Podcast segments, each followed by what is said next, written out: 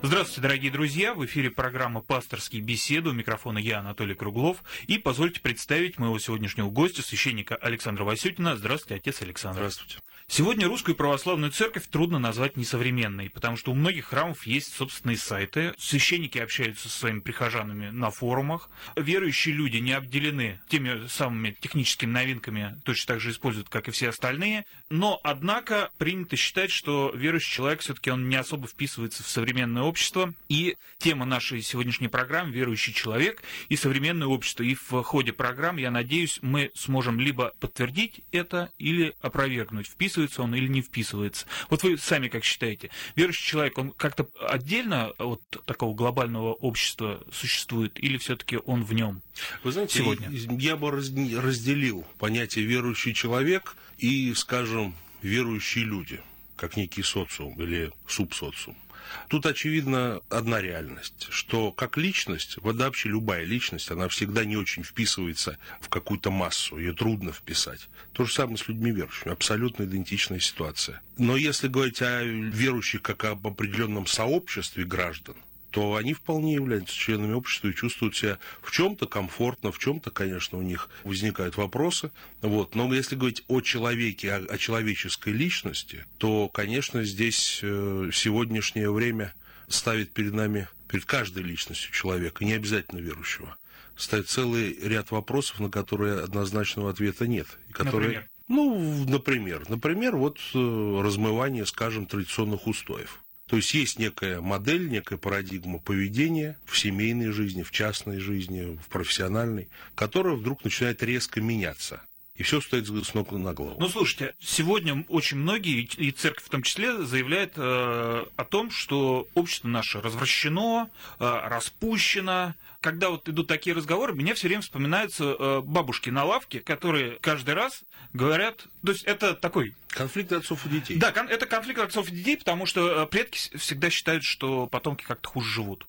Вот, то есть э, в наше время было иначе, в наше время было лучше, но если вот посмотреть, то с точки зрения, допустим, многих нравственных вещей, гуманистических вещей, э, общество далеко шагнуло вперед. Например, ну, я не знаю, уже лупить детей, например, плохо считается, а еще, может быть, сто лет назад это считалось вполне нормальным способом воспитания подрастающего поколения. Ну, вы знаете, но если рассмотреть все вот эти вот явления, о которых вы говорите, э, с точки зрения, как принято говорить, долгосрочной перспективы, то неизвестно, какие будут плоды вот этого так называемого гуманизма. Я не, не призываю ни в коем случае там пороть э, детей, жен там и так далее, но плоды не ясны. Мы в такой вот переходной стадии сейчас находимся, и мы не знаем, к чему это приведет. Ну, может быть, это хорошо, когда будущее, оно не, не настолько предопределено. Но, с другой стороны, мы, мы можем двигаться и э, смотреть на то, что получается, и как-то пожинать такие маленькие плоды. То Просто есть может... небольшой урожай сразу, а вот такие промежуточные. Просто может получиться в один прекрасный день, что общество, так сказать, дойдет до определенного, опять, опять до определенной точки и скажет, это было ошибкой. И начнется с точки зрения сегодняшней, так сказать, продвинутой гуманистической морали регресс. Но этот регресс будет, так сказать, обусловлен опытом, который общество извлечет из развития всех, этой, всех этих гуманистических новомодных теорий. Отец Александр, а вы любите фантастику? Вы читали? Вот... Честно говоря, читал, но не могу себя назвать ее любителем. Вот когда в молодости, скажем так, наверняка читали Стругацких кое-что доводилось.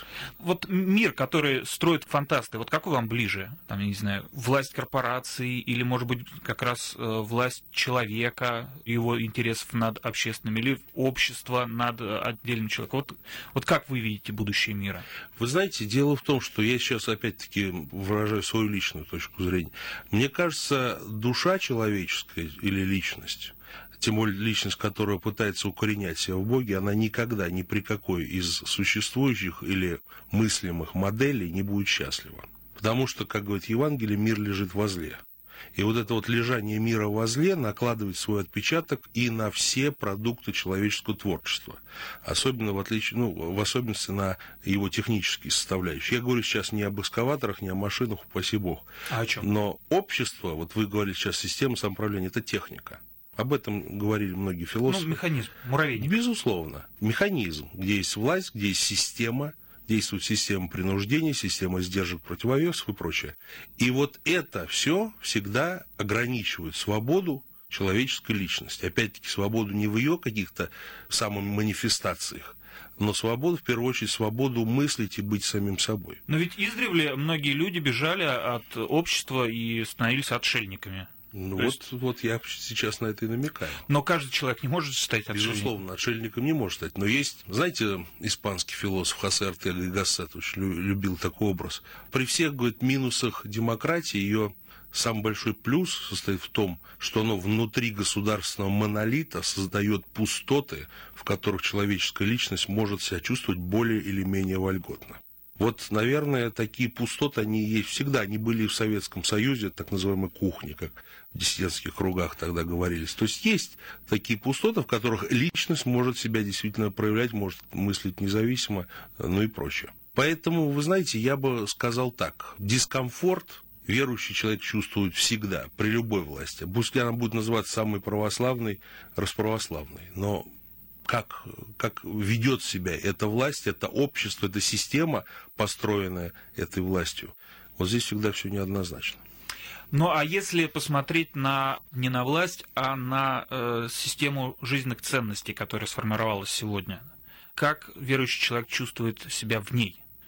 Потому что, э, ну, многие жалуются, что, как это объяснить, тяга к всему материальному сейчас, э, потом какие-то жизненные, простые жизненные ценности, которые существовали многие тысячи лет, они теряют свое значение, и на их место приходят совершенно другие, да, там какие-то новые кумиры создаются, причем совершенно... Вот так, если посмотреть трезвым взглядом, то, ну, непонятно, почему этот человек вдруг стал кумиром для многих людей, то есть, ну, может быть, он такого и не заслуживает. Как верующий человек существует вот в этом обществе? Дело в том, что я бы не стал называть это уже сформировавшимися ценностями это опять-таки, с моей точки зрения, это временный продукт эпохи, который в качестве суррогата занял место ценности, но на время.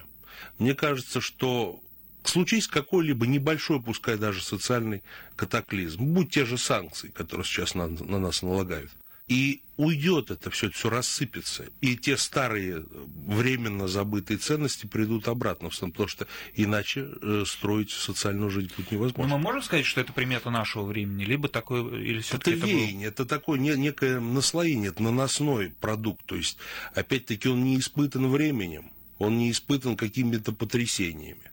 И, и когда случается нештатная экстремальная ситуация, ну, допустим, опять-таки, вот если люди вдруг оказываются в состоянии конфликта, ну, можно, конечно, так сказать, вести себя как современный человек, задрать нос начать махать кулаками. Сейчас это модно.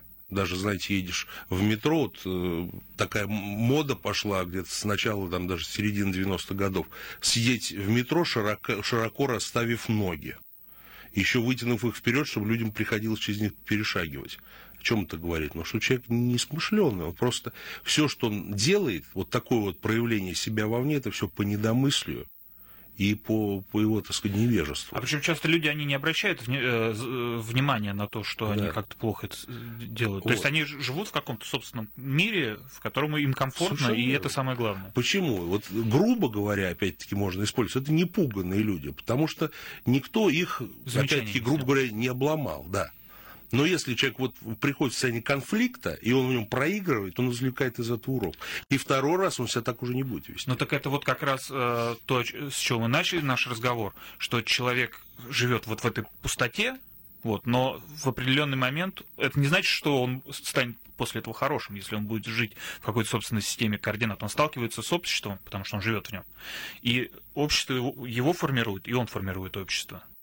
Вот, соответственно, э, влияние общества на любого человека ну, невозможно исключить. Ну, совершенно верно. Но дело в том, что некоторые явления стали, как сейчас принято говорить, ну, как бы сказать, к ним относятся с толерантностью. Вот. И вот эта толерантность общества по отношению к некоторым проявлениям зла в отдельных людях, она налицо. Ну, например, вот, ну, скажу так. Сейчас чрезвычайно распространено такое явление, как сожительство вне брака. Это не значит, что семья исчезла. Это не значит, что 90% тех людей, которые живут вне брака, не стремятся к созданию семьи. Это совсем не значит. Большинство из них стремятся и хотят... Не, ну они думают, ну что это, штамп, а тут нужно свадьбу организовывать, деньги тратить. Это аргумент для внешних. внутри себя они думают, рассуждают совсем по-другому. Просто дело в том, что тот партнер, скажем, с которым они сейчас находятся в состоянии вот этого сожительства, он их на самом деле не устраивает. Вот. Просто они живут, потому что их что-то там объединяет. Очень немногое, как правило. Вот. И они друг другу не доверяют. Именно поэтому не хотят заключать брак. Есть, то есть вы сейчас сказали, что огромное количество людей живут вместе, но при этом друг друга не устраивают. Да, и они не хотят создавать семью. Для этого есть масса отговорок, что нет денег, что не могу организовать хорошую свадьбу. Вот сейчас вот бизнес э, пойдет в гору, все тогда, все тогда мы сыграем свадьбу, все. И масса других. Но это все отговорки. Ну, может быть, Центральный это... момент, а может, я встречу еще кого получше. Вот, вот, да. То есть это неуверенность в том, лукавство. что ты готов прожить с этим человеком до конца своей жизни. Именно что. Именно что. Поэтому это суррогат семьи. И церковь об этом говорит. Но с другой стороны, а что, что в этом отношении сделать брак? Что пропадет, пропадет эта неуверенность? Дело в том, что брак имеет принципиально другие основания. В браке люди могут жить в верности, во взаимопомощи, даже те люди, которые ну, не очень близки друг к другу. Просто брак это нечто иное, у него другая цель. У него цель не кайф по жизни создать, постоянно синекура и удовольствие, а это такая тут вместе тянуть лямку, объединиться с друг с другом против, можно сказать, всего мира, который иногда, увы, оказывает враждебное влияние тот же социум. Ну а что, что ж так не весело-то? А как же счастье семейное? Тут Нет, лямку а, тянуть. А, вот где... именно. А ну, кайф как же? Для, для счастья семейного надо потрудиться. Но если человек не хочет трудиться, в принципе, если он, думает, что семья это некая данность, что вот кто-то должен, мы все должны современному человеку, понимаете, вот одна из больших неправд нашего времени, это что человек думает, что у него потребительское отношение ко всему окружающему миру начиная с Бога. Бог ему тоже что-то должен, чтобы у него все было, ему за это ничего не было. Ему нужны, так сказать, все окружающие ему должны то-то, то-то и то-то. И вот это потребительство делает, что, что человек это пуп земли. Я в центр вселенной, мне все должны. Ну и, соответственно, это все. Я женился. Ну, жена должна мне то-то, то-то, то-то. И, и, и когда вдруг... А жена говорит, я вышла замуж, муж мне должен то-то, то-то. А то-то. жена говорит то же самое абсолютно. Ну и в результате развод. Но вот интересно, что, э, с другой стороны, многие люди точно так же и женятся для галочки. Ну, то есть потому что так положено, положено венчаться, пойдем обвенчаемся. А через 2-3 года они уже обращаются к священникам с вопросом, как нам разойтись, как нам развенчаться. Да, и но так далее. никого развенчания, конечно, быть не может, это было бы глумлением над венчанием. Вот. Но, увы... Но вот, на какие-то уступки все-таки священники идут. без, безусловно, приходится второй и даже третий брак благословлять. Уже после третьего не полагается никаких венчаний, там есть что. Ну, бывает, у людей умирают. Я узнал, недавно имел возможность познакомиться с одной женщиной, у нее умерли два мужа, она третий раз уходила замуж. Своей смертью умерли. Это совсем не значит, что, как бы сказать, нельзя здесь пойти. Вот. Но дело в том, что есть люди, которые в пятый, в шестой и в седьмой брак желают вступить. И не, тоже венчаться. И не считая, ну, венчаться они уже, наверное, в этом возрасте уже и не хотят, вот, и считают это чем-то излишним. Но такие случаи бывают, не считая еще внебрачного сожительства. Я, не, я еще раз говорю, это некое поветрие, это мод. Не значит, что все повально, поголовно этим заражены. Но проблема есть. И проблема, увы, э, приобретает массовый характер. Но, с другой стороны, психологи говорят, что прежде чем начать э, семейную жизнь, прежде чем вступить в брак, нужно присмотреться. И... Это и любой просто нормальный человек также скажет. Не обязательно пожить, быть пожить психологом. вместе, посмотреть. А как, вот пожить, как... пожить вместе... А то есть это разница есть, да? Понимаете, смотря какие психологи. Понимаете? Угу. Дело в том, что пожить вместе. А что это даст? Ну, хорошо. Но бывает, люди проживут 25-30 лет. Я знаю случай, когда люди жили 30 лет вместе и вдруг разбежались в полной ненависти. Уже внуки у них. Они разбегаются с полной ненависти и видеть друг друга не хотят. Всегда удивлялся, кстати, таким случаям. Но такие случаи есть. Что же было, э, что было все эти 35 лет, что потом э, чаша переполнилась? Ну вот, понимаете, и бывают случаи, ну вот, скажем, разводы в советское время. Помните, в 70-е, 70 годах была такая формула. Я тогда жил, была формула «не сошлись характерами». Так вот сейчас эта формула не работает. Сейчас совершенно другие обоснования. Вот приходит женщина однажды ко мне и говорит, вы знаете, батюшка, хочу вот с мужем развестись, а что, пьет, бьет, гуляет, деньги не приносит. Ну что, он начальник крупной фирмы, вообще очень порядочный человек, меня никогда не оскорблял. А говорю, а что же вам тогда не хватает-то? Ругань у вас постоянно дом. Да нет. Ну что? Да не знаю, как ничего к нему больше не чувствую. Понимаете?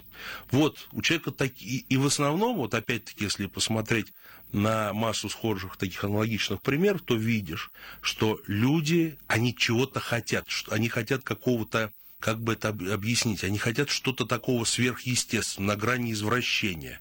И если они этого не получают, не извлекают из этого, как сейчас говорят, драйва, то им это не нужно. Не нужна им даже семья, оказывается.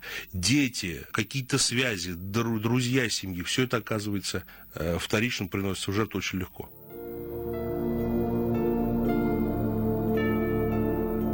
Пасторские беседы.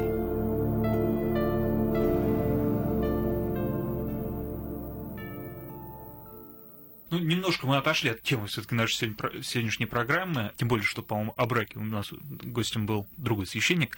Но э, церковь э, сегодня, а, особенно русская православная церковь, обвиняет в том, что она, как сказать, не идет в ногу со временем. Это конечно, противоречит тем словам, с которых я начал программу, да, но тем не менее, службы ведутся на старославянском языке.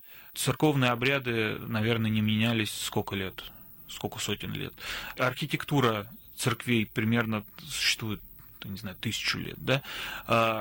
Каким образом э, церковь, сохраняя вот такие да, и множество вот разных правил, которые, может быть, э, можно было объяснить 200-300 лет назад, да, но сегодня, например, женщину с непокрытой головой и в брюках никто не считает куртизанкой, да, вот, э, однако в церковь, насколько мне известно, нельзя. Где как, в большинстве храмов к этому относятся сейчас совершенно терпимо. Уже терпимо В монастырях, конечно, этого не дозволяет, потому что все-таки в монастырях такая более строгая атмосфера традиционно поддерживается. Но есть ли движение церкви действительно навстречу человеку вот сегодня в изменении себя, чтобы соответствовать больше э, эпохе? Вы знаете, вот я часто думал на эту тему, и, и нужно ли оно это? И многие думают на эту тему, не только я, и много приходилось читать тоже «Церковь в современном мире», «Православие в современном мире», даже сборник статей вот у такого известного пресвитера Иоанна Мейндорфа, американского православного богослова русского происхождения был. Вы знаете,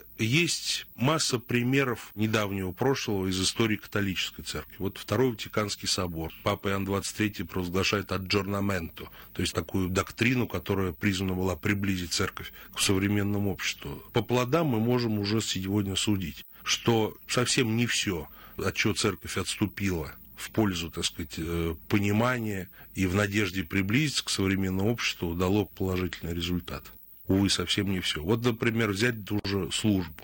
Вот перевели католики богослужение на национальные языки вместо латыни. Что стало больше народу в храме? совсем нет. Ну так мне кажется, это не для этого было сделано, а для того, чтобы люди вообще понимали, о чем с ними священник вот говорит. Понимаете, увы, оказывается так, что если мы перейдем на самый простой разговор на русский язык богослужения, то все равно никто ничего понимать не будет ну, будут понимать отдельные слова, но это все не будет встраиваться в какую-то целостную картину. А почему? Это будут мазки. Человек будет воспринимать деревья и не видеть за ними леса. Потому что, как бы сказать, богослужения, обряд, они формировались, как бы сказать, не сверху и спускали, а из самого народа. Из культуры, из духовной культуры народа вырастали вот такие формы. Если они выросли и укоренились и в течение, так сказать, тысячелетий держатся, опять-таки, относясь к, к, к временам даже дохристианским, но у нас все богослужение, увы, сформировано богослужением древнееврейского храма Иерусалимского и синагоги. Основа та же, это костяк и структура, она и осталась неизменной с древнееврейского богослужения.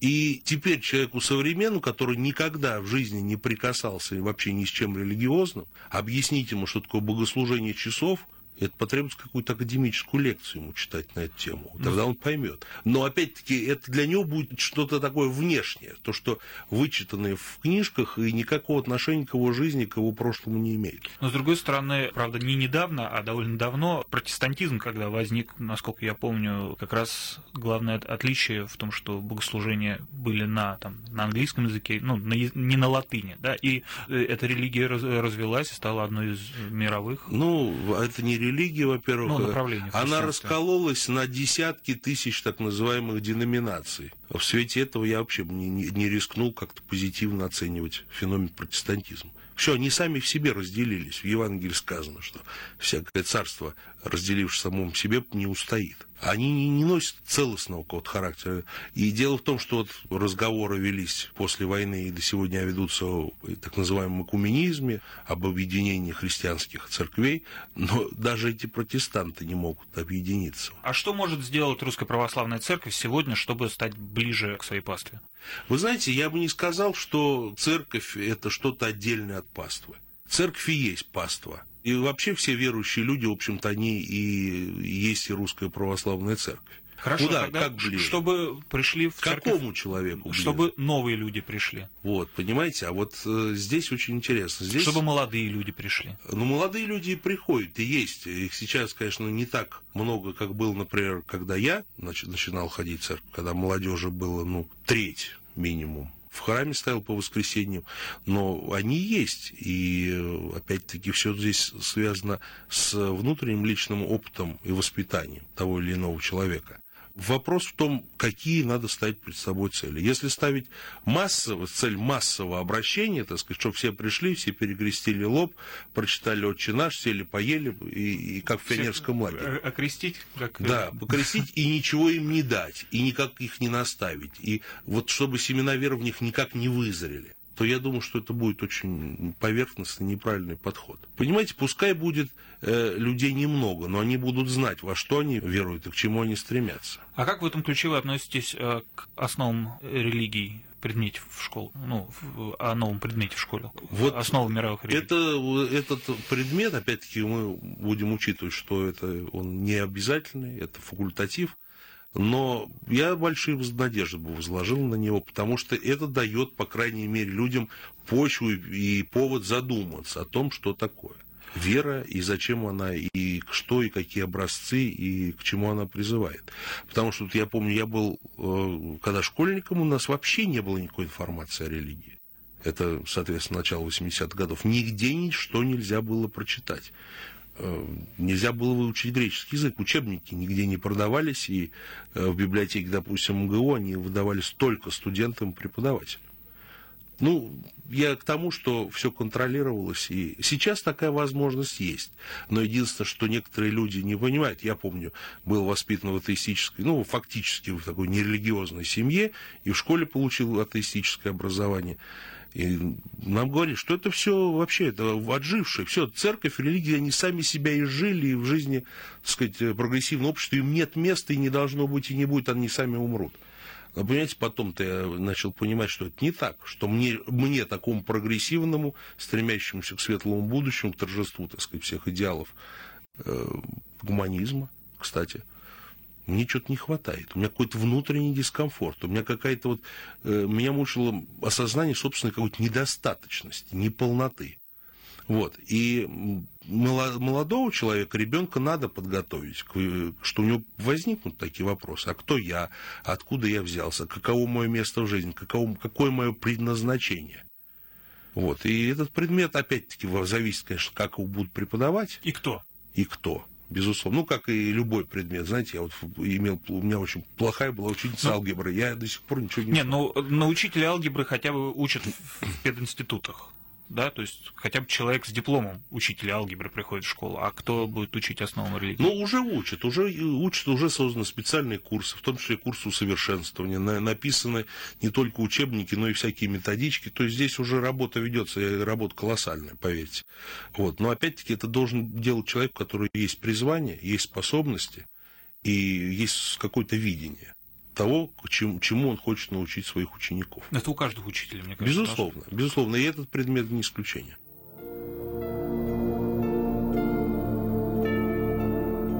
Пасторские беседы.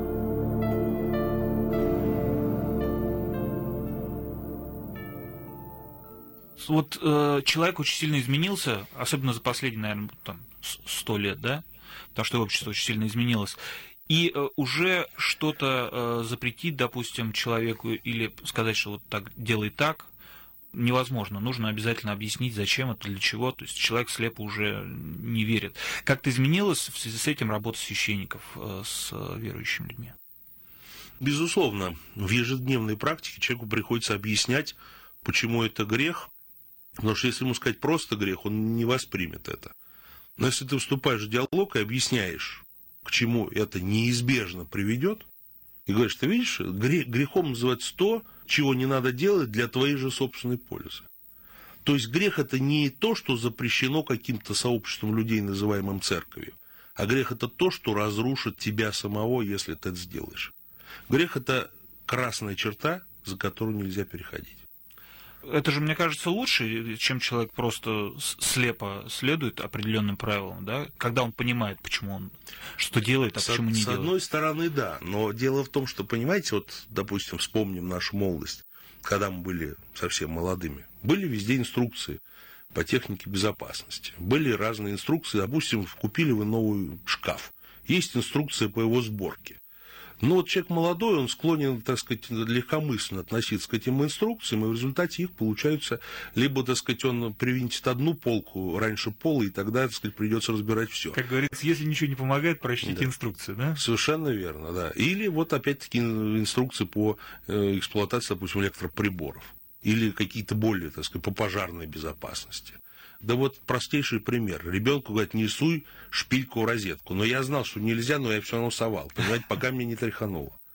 Вот, тут тоже, знаете, вот есть все палка о двух концах. Ты объяснишь даже почему, даже что, но человек пока сам, так сказать, не набьет шиш, шишек на этом, он не остановится.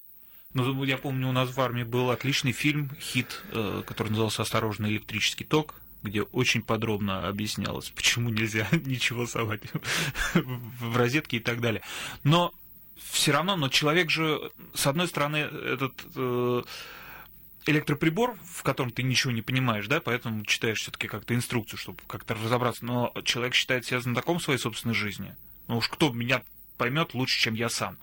Вот, и поэтому тут-то уже он не может так слепо жить по инструкции. Вот человеку надо объяснять современному, что он совсем не лучше понимает собственную жизнь.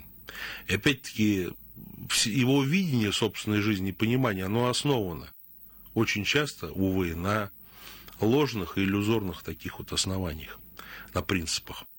То есть он думает, что да, вот надо так, я, я, я, а потом раз и он сталкивается со своей, а, несамодостаточностью, своей порочностью, своей испорченностью, со своим где-то, может быть, так сказать, недостаточно сильным интеллектом.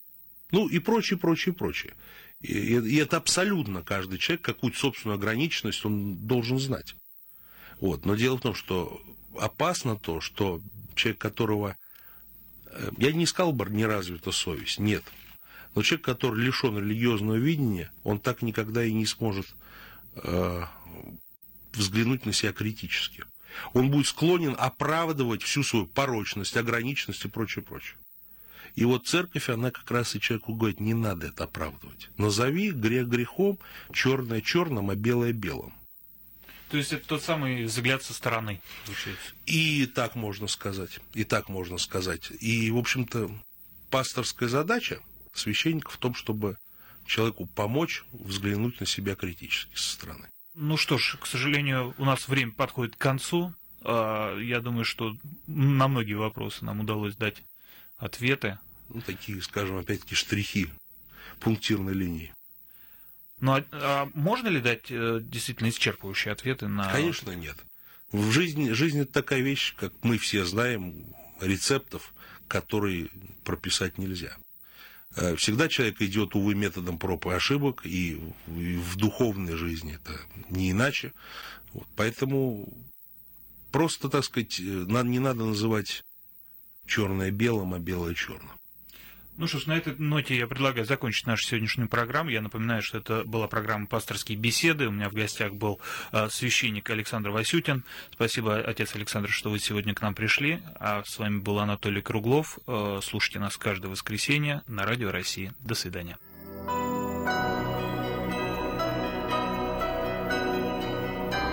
Вы слушали программу «Пасторские беседы» из цикла «Мир, человек, слово».